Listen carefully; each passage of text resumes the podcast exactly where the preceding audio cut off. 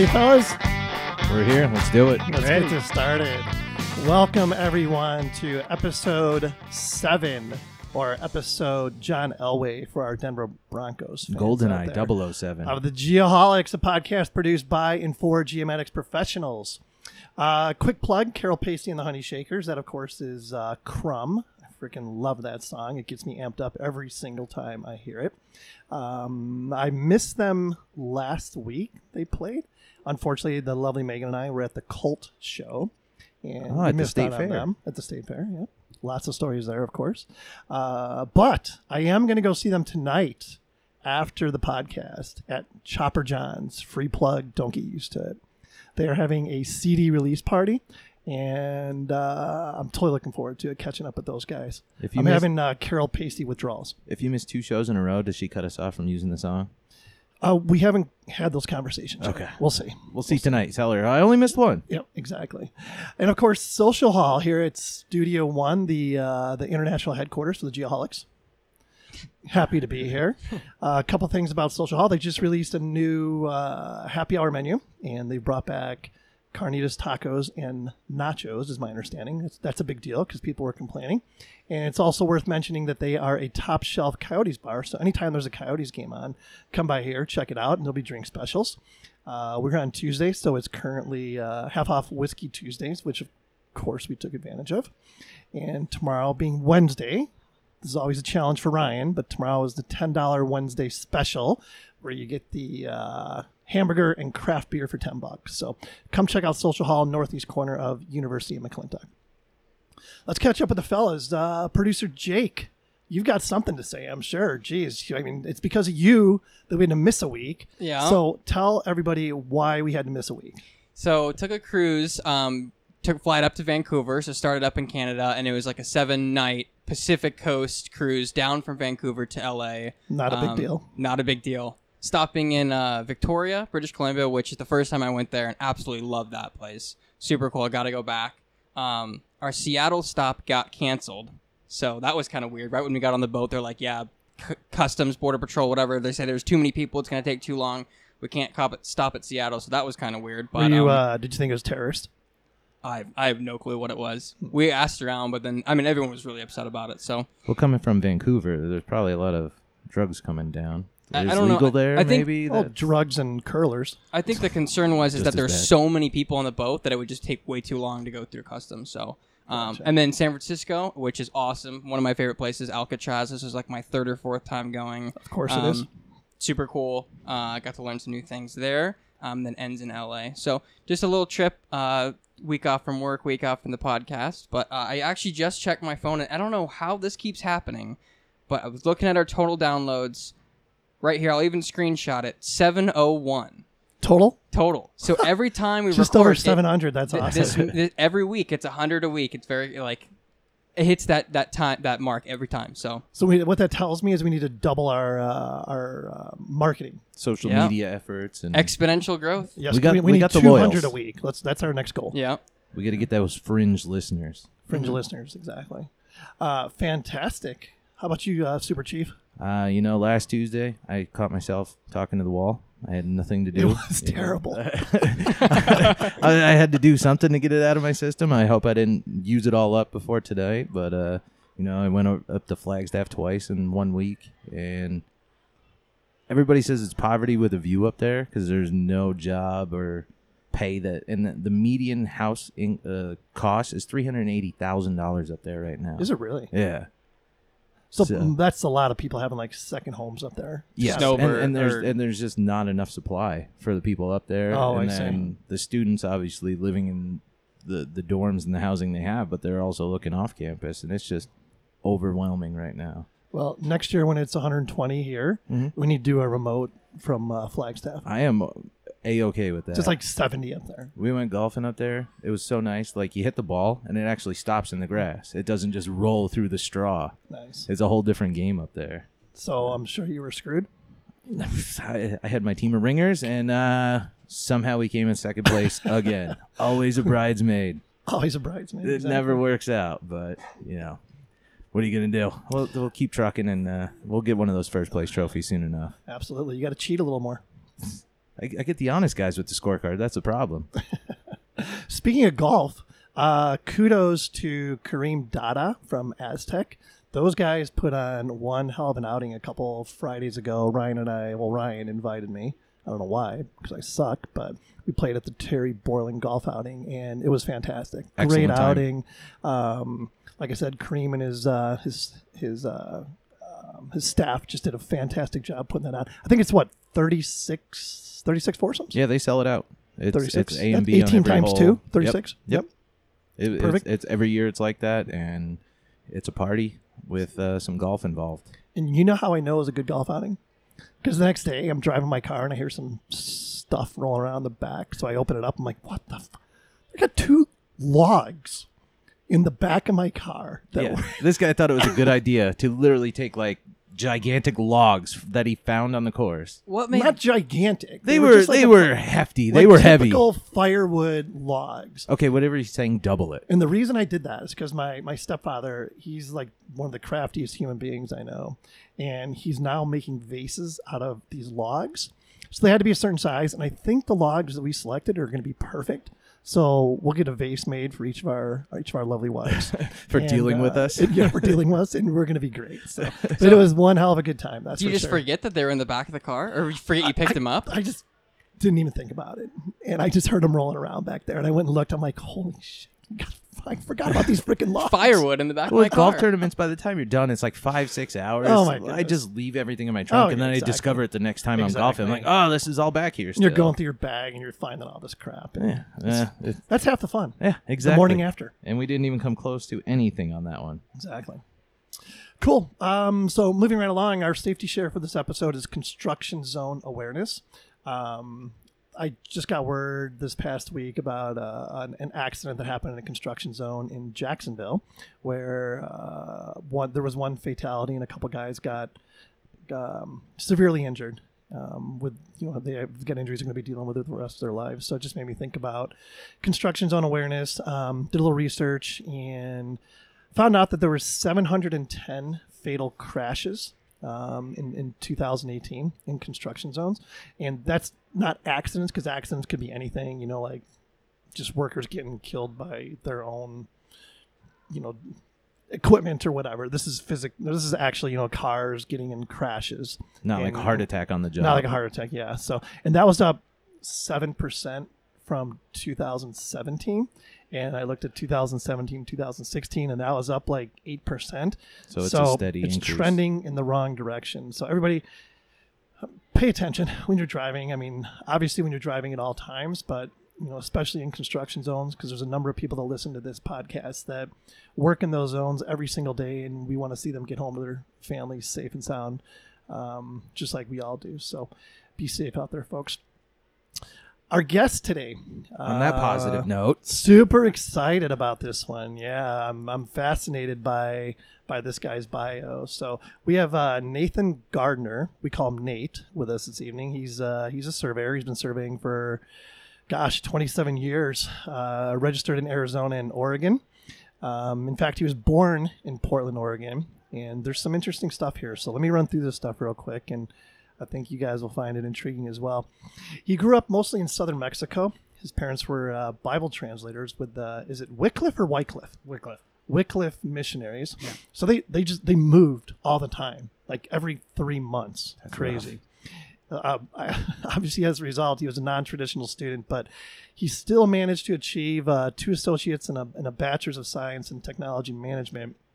He graduated from uh, NAU, which is Northern Arizona University. For those of you listening, not in the great state of Arizona, summa cum laude. How do you? I don't even know how to say Summa that. cum That's why I'm laude. not that. I can't even Laude. say that. Summa. That's cum good, laude. right? Yeah, That Yeah, means you're it was smart. good. that's I- like that's like three I don't point know if I eight was to smart, four. but I was able to get the grades. Get the grades. That's what so, Jake's shooting for. Let's put it that way. Yeah. Oh, And yeah. the- yeah, and he, he, through his two associates and his bachelor's, he's got over 190 credit hours. I think I'm kind of in that same boat. I've got one associate's with 190 credit hours, so Nate's way ahead of me. Uh, married with four kids, loves outdoor activities, mountain biking, dirt biking, four by fouring, camping, exploring. And I also know he didn't he didn't mention it in his bio, but I do know that he likes a good cigar. That is true. That is I true. do. He grew up. This is. This, we got to get into this one. He grew up without running water or electricity. He grew up. he had adobe walls and an outhouse. It's Yes, like a I dream did. come true. he did regular cowboy stuff like herding cattle, branding cattle. He fixed fences, built corrals, and learned how to run bulldozers and loaders and scrapers. Jeez. Um, he's worked as a mechanic, a landscaper, equipment operator, and a construction worker. He's got some rough hands. I'm sure. uh, the calluses. Uh, like I mentioned, he's registered in Arizona and Oregon, and he's currently working on getting registered in California as well. Um, I've, looked into that before. It's tough. It It is is. not easy, and there's It's a just steep. It's a it's- steep climb. it's a whole nother world over there in a man, in many many ways. Uh, he enjoys. I can attest to this. He enjoys helping others learn about surveying and making the complicated simple. This is hilarious. For the last three years, he's presented at the AZ APWA conference, which stands for Arizona Public Works, Works Association. Association. And his presentation is titled Pain Free Serving. During his presentation, he dresses in scrubs and calls himself the survey doctor. This is freaking awesome. The intent of these talks is to help others, mostly engineers and architects, understand why scope and communication is so important while explaining survey procedures and challenges. And finally, he's a uh, United Surveyors of Arizona director and chair of the US of AZ Boy Scout Merit Badge Committee. All that being said, Nate, welcome. Thank you for being here Thank you. Thank you for having me. quite the bio. I've been looking forward to this one uh, for a while. Once you agreed to come on, I was so excited. It's always fun to get to know the guests a little more, and uh, this is going to be a great one. I was so. gonna say I feel like I know this guy pretty well from Well, seeing him in a professional manner, Right. but now we're getting in depth. exactly, Now we'll get the good stuff out That's, of him. that's the beauty of this podcast. So let's let's circle back to your childhood. Just let's touch briefly on that. I mean, you grew up remotely without modern amenities. Um, tell us how the, tell us a little bit about that. How was that? I think it was a, a fabulous growing up. It was a uh, an incredible uh, experience that I got to have. Uh, my brother and I have a, a younger brother, and when we were in Mexico, my parents were missionaries. My my dad primarily was was translating the New Testament into an Indian dialect, the Chinantec dialect, in, in Oaxaca, Mexico. So down in the in the very southern part of Mexico, and we would go out to this remote village that was out in the mountains and growing up they had no electricity and no running water and we had an outhouse and our house was adobe. We did have a steel metal roof which about half of the people there had so i would uh, you know, every time it would rain we'd get to hear the rain on the metal roof at night and stuff and some of the chores that my brother and I had were going and getting water every afternoon that we would use that evening for cooking and purifying and drinking and showers, everything else. That's that's what we used our water for. How old were you guys at this point in time? Like, what's what's your what's the, the earliest memory that you have? Oh, the, as early as I can remember. I think my parents had me in that in that environment at uh, a month old. Or Oh, two oh, months okay, old. gosh, okay. So I grew up in that. We then moved to the United States when I was 13. Uh, we lived in Denver, Colorado. My parents uh, went back to school and uh, furthered their education so that they could go into other ministry activities. And um, I at, that was when I got the additional experiences during the summer. I got to work on a ranch in Wyoming, in the northeast corner of Wyoming, and that's where I got to do all the cowboy stuff. And That's awesome. they also ran heavy equipment to build sites for oil rigs for exploration and then pumping. Hmm. And so at 13, 14 years old, I was running a D8 dozer and a scraper God. and, you know, the loaders, everything else. And, and those, all those experiences, you know, building fence and riding, herding cattle, all those types of things, I think really helped me, help prepare me for a lot of other experiences that I had coming in life. Now, myself included, I would consider myself entitled when I was a younger child. Did your four kids ever complain and you said, "Hold on, let, let me let me give you a little schooling on uh, where I come from and what I experienced," or do you play I'm- that downplay that a little bit? I would like to think I downplayed it, but I'm sure I I, I drove that point home on a few occasions. They I mean, deserve it. They yeah. deserve it. Come on, running water is is a luxury. But I, you know, I I did entertain them with stories of our growing up from a from a real uh, when they were real young. So at 13, driving around like a D8, you had to be like the coolest kid in school or the coolest kid on the farm, right? Not on the farm because that was what we did. That's that was did. just life. That wasn't was cool. that was how life That's was. just what that was expected. that was expected. When I went back to Denver for the school year, it was fun to, I yeah, I could be the cool kid because Sure. I had those experiences. So b- those experiences, I'm sure, developed an unbelievable work ethic um, in you and your brother alike. And I mean, I know obviously you're you're a surveyor, but uh, I'm curious, did your brother go into the ministry or anything like that? No, he is a engineer that works for the oil companies. Okay. Uh, it took him. We both struggled in school, and we both. He got his degree a lot sooner than I did. His is in uh, welding and Okay. more on the metallurgy side, and so Sure. he is currently with his family in South Korea, uh, building one of the largest, if not the largest, tension leg oil platform in the world. Oh wow, Yes. interesting. So, uh, what about your childhood do you think put you on the path to becoming a land surveyor? Being outside a lot. Uh, growing up in that environment, especially in southern Mexico, uh, during those, you know, at that time there weren't the safety concerns. Uh, when we would finish our schooling for the day, my mom would turn my brother and I loose, and it was just be home by dark. And this is out in the mountains of Mexico. We, Right. we could go wherever we wanted and, and explore caves and streams and every, everything else that we wanted to do. We would we would hike and camp and do everything across the mountains. And so I learned how to read maps and terrain navigate as at a really young age so that because we would run out, we would go for we would take camping trips that would last multiple days. And we would just have to find our way back. Like orienteering, but you didn't even know it. Correct. It was just something we grew up doing. And I think those looking back now, I think those set the foundation for surveying.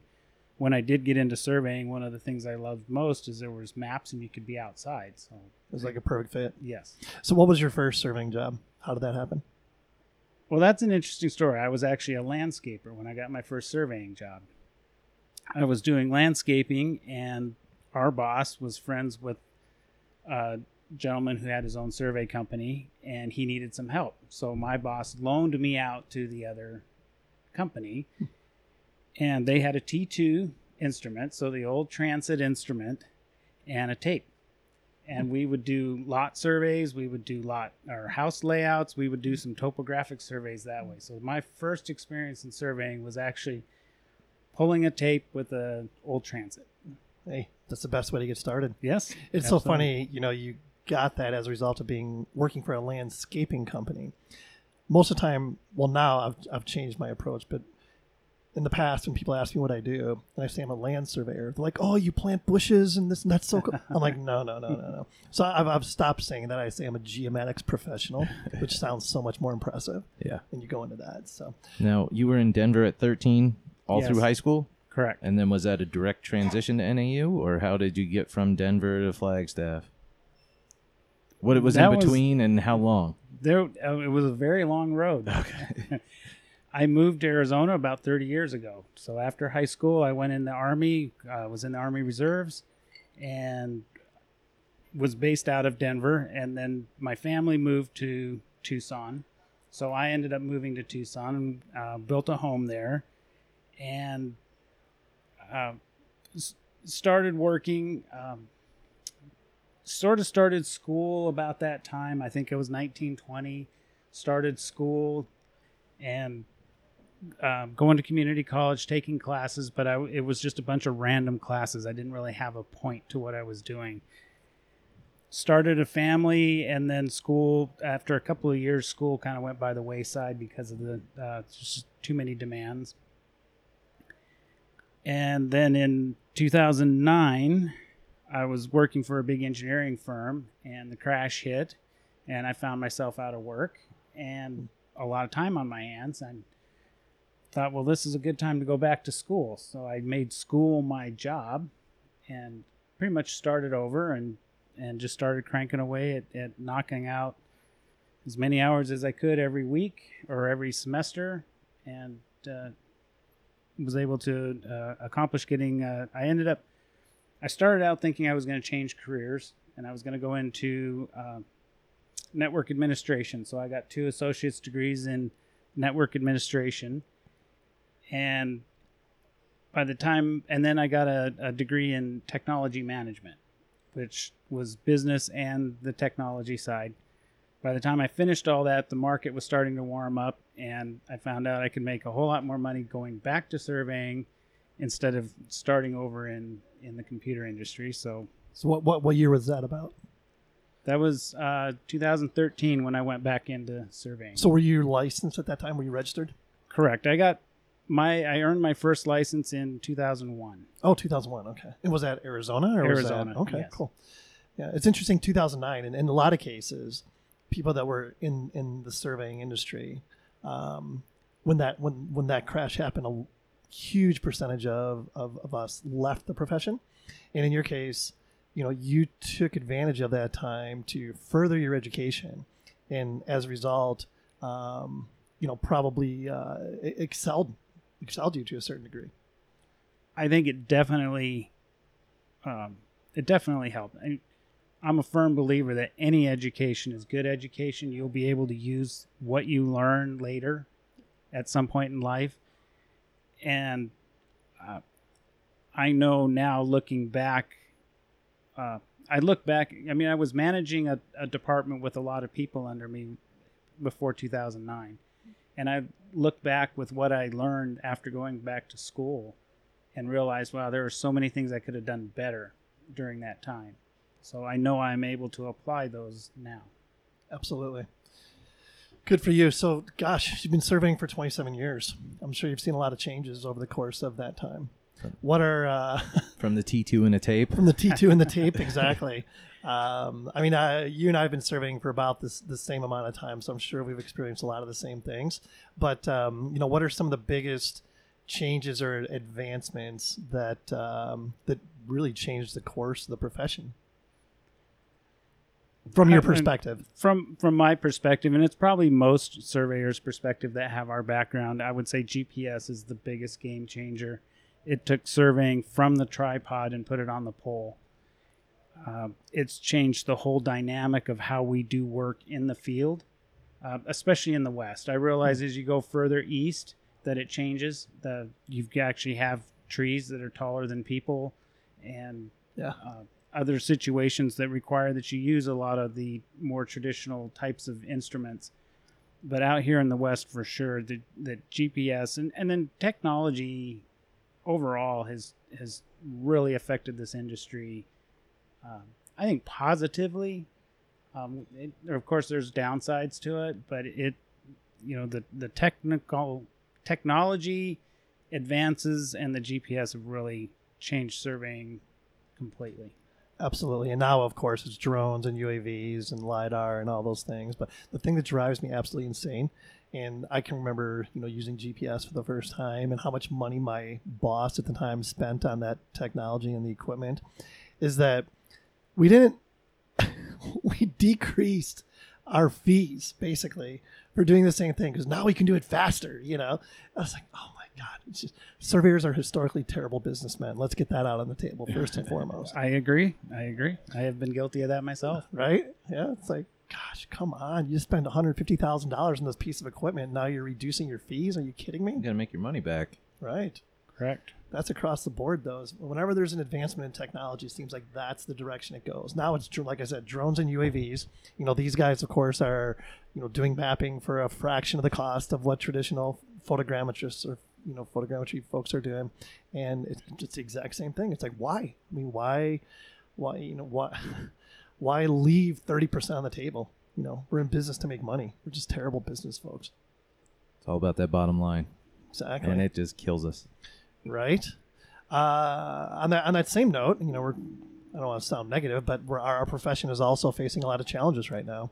Um, and you know, you having a passion for for teaching and um, you know promoting the profession that's something I completely respect about you and appreciate all the time and effort you've put into the to uh, the Boy Scout merit badge. Um, you know, here in Arizona, it was it, it it had been like 30 years since the Boy Scout survey merit badge had been offered in Arizona. Up until about two years ago, we started doing it. Yes, two And, years and ago. you just jumped right in. And were you a Boy Scout? No, I wasn't. Never a Boy Scout. No. Um, so, but but but you have a passion for that, and Yes. it, it shows, and it, it's awesome. It, mentoring that's such a huge thing in our in our profession. I I like I'm, I'm assuming yourself. I'm very very fortunate to have had a rock star mentor, and to this day, you know, I still refer to him as my mentor, and I, w- I wouldn't personally I wouldn't be where I'm at in the profession if it wasn't for this gentleman. Uh, do you have somebody like that in your life as well? Absolutely, yes, I do, and, and he's he is the reason I am surveying, and that is J.O. Teague in Tucson. Yep. Uh, I think um, probably a lot of listeners know who he is. Yep. Uh, when I was working for a uh, land development company, I had been doing a lot of construction work for them. They figured out I could do a little bit of math in my head, and so they transitioned me into the survey crew. But I had uh, horrible survey bosses at that time, and I was I didn't want anything to do with surveying. They hired Jo to come in and and fix what was going on in the survey group, and he changed my mind. He turned me around 180 degrees. Uh, he was pretty smart. I think he read me. Uh, once he figured out that he wanted to keep me around, he took me out looking, f- hiking for a whole day, looking for old section corners. So we were looking for stones and caps that, that had been set you know, 100, 150 years ago. And that sold me on surveying right there Blast. but Jo has been uh, my mentor. I've looked up to him. He he is the reason that I stayed in surveying and went to get registered. What he has taught me about surveying over the years is uh, just invaluable. It's it's it's it was the foundation I started from. Yeah, and I uh, I've gotten to know Jo a little bit over the last few months. Actually, I really, I mean, I, I was aware of Jo, but I didn't really know him per se.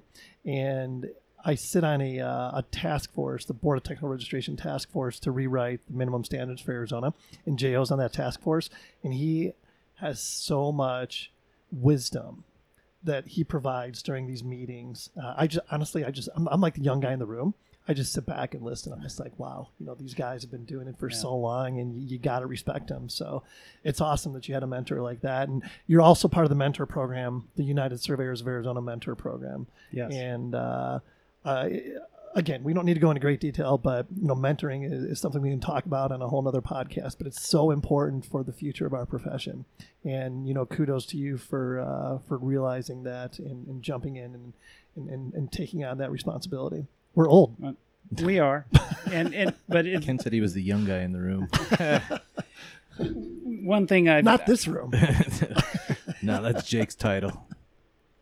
one of the things I have had the fortunate um, experience of is having some of my future or my past uh, employees go and get registered and become registered surveyors and work their way through the you know uh, getting uh, like one of my I mean they don't work for me anymore but they still pursue that going after those the the sort of you know getting registered and and, and pursuing that Yeah, absolutely. They followed your lead. That's awesome. yeah And then that's got. I mean, you got to take great pride in that.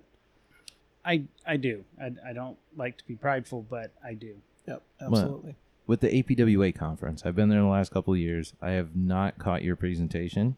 Could you uh, give us a little synopsis of it? Yes. Uh, you know, I, I uh, the idea was born out of uh, one of Kara Jensen's sessions at the Cigar Summit for Sales Professionals. I am not a salesperson, but I went to one of their meetings to find out what it was about, and it was very much about brainstorming on how to get better at just convincing people of what you do to help them.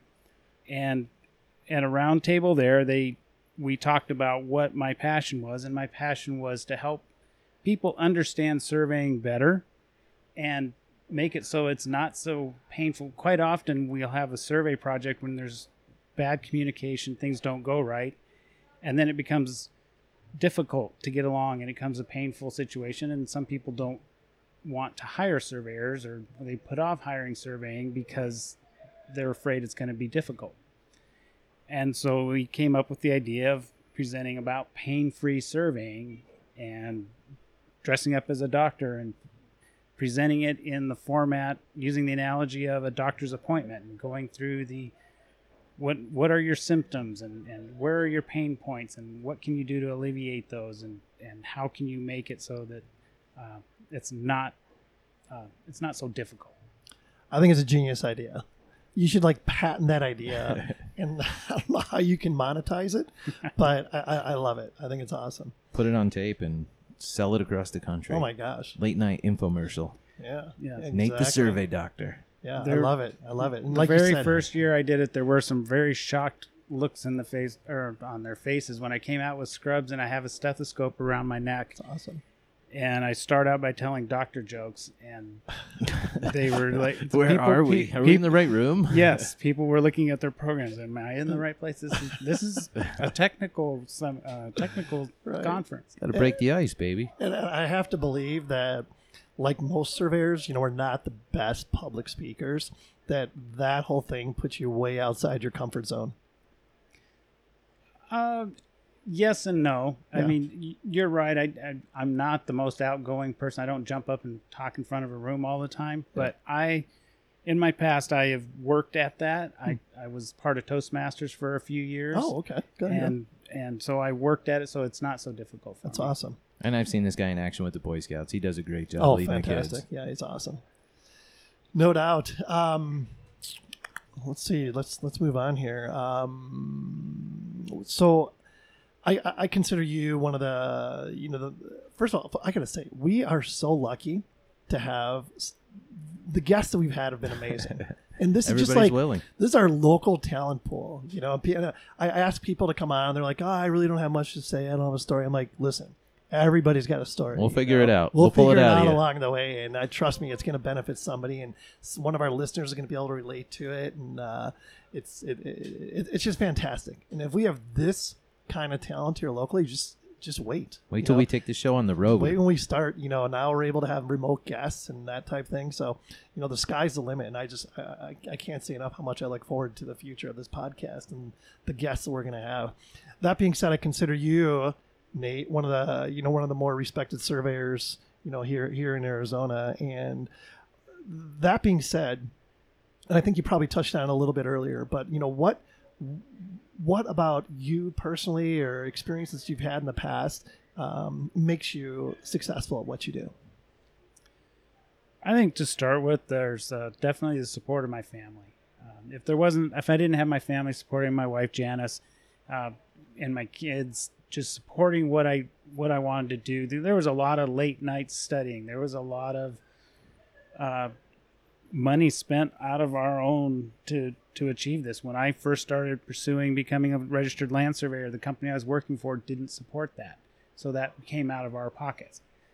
Uh, so having the support of the family was big. I think my faith is another one. Persistence, definitely persistence. Uh, my wife likes to call it stubbornness, but I call it persistence.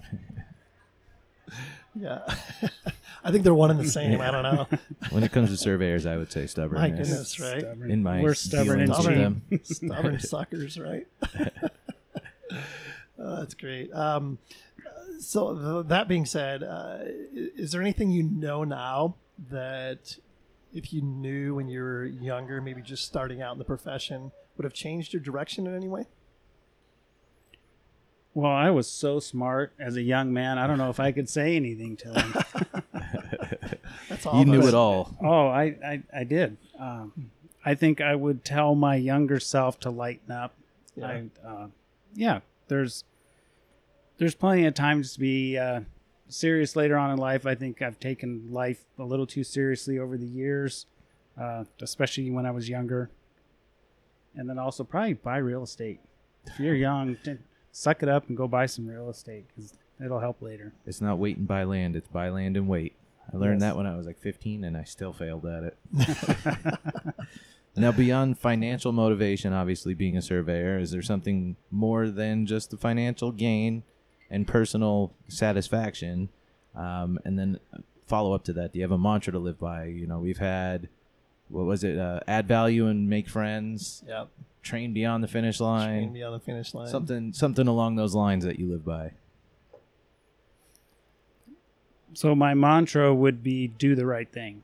When I am faced with a situation, I always look at it and say, well, just what is the right thing? It's not always the most cost effective. It's not always most time effective.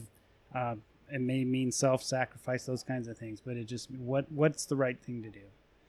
That's a really good point. And there's, it, whenever you are at that point and you have to make that decision, invariably, if you don't do the right thing, the other decision will come back to bite you.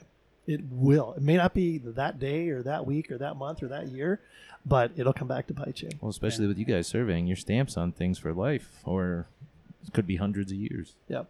Yeah.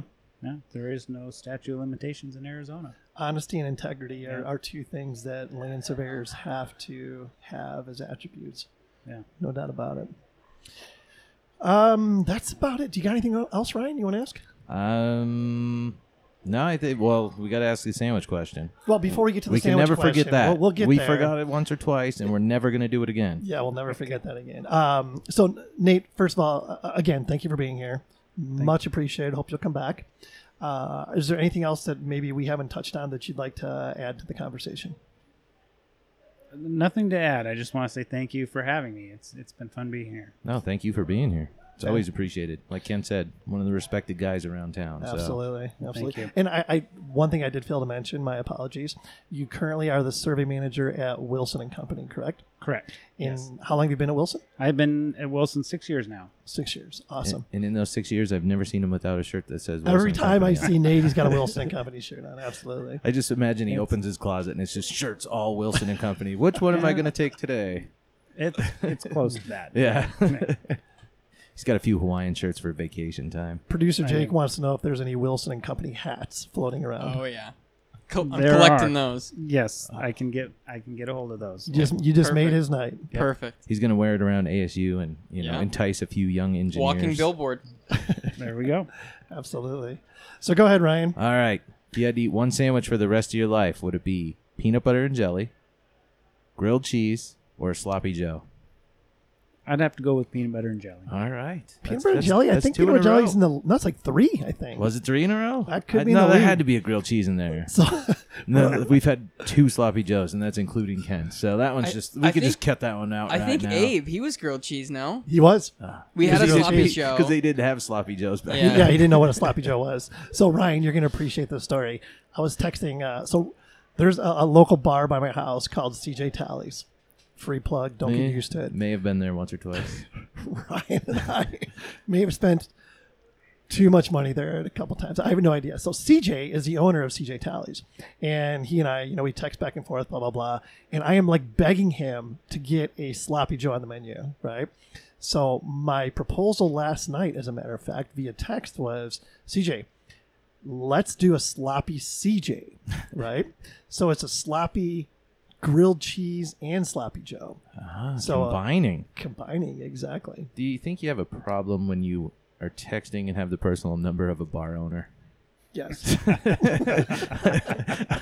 not going to deny my, it. I've spent my fair share of time in the bar, but I don't have that. I've never had that. All right, fantastic. Well, Nate, again, thank you for being here. Fantastic guest. And uh, that being said, I think we're uh, I think we're out of here. Well, we gotta we gotta give a mention to X XYHT's Measure This podcast. absolutely. They're, they're our brothers in uh, podcast arms. Yep, there's not very many of us out there, so we got to help each other out. Like Ryan said, XYHT measure this. Thanks again to Social Hall. Studio One is, uh, like I said, there's nothing like Studio One. I can't wait till we get some video because this is like the most intimate room.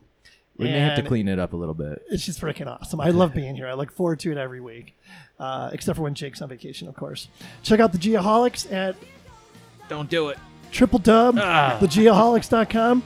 You can also uh, listen to us on iTunes, and we also have a Twitter page, the Geoholics.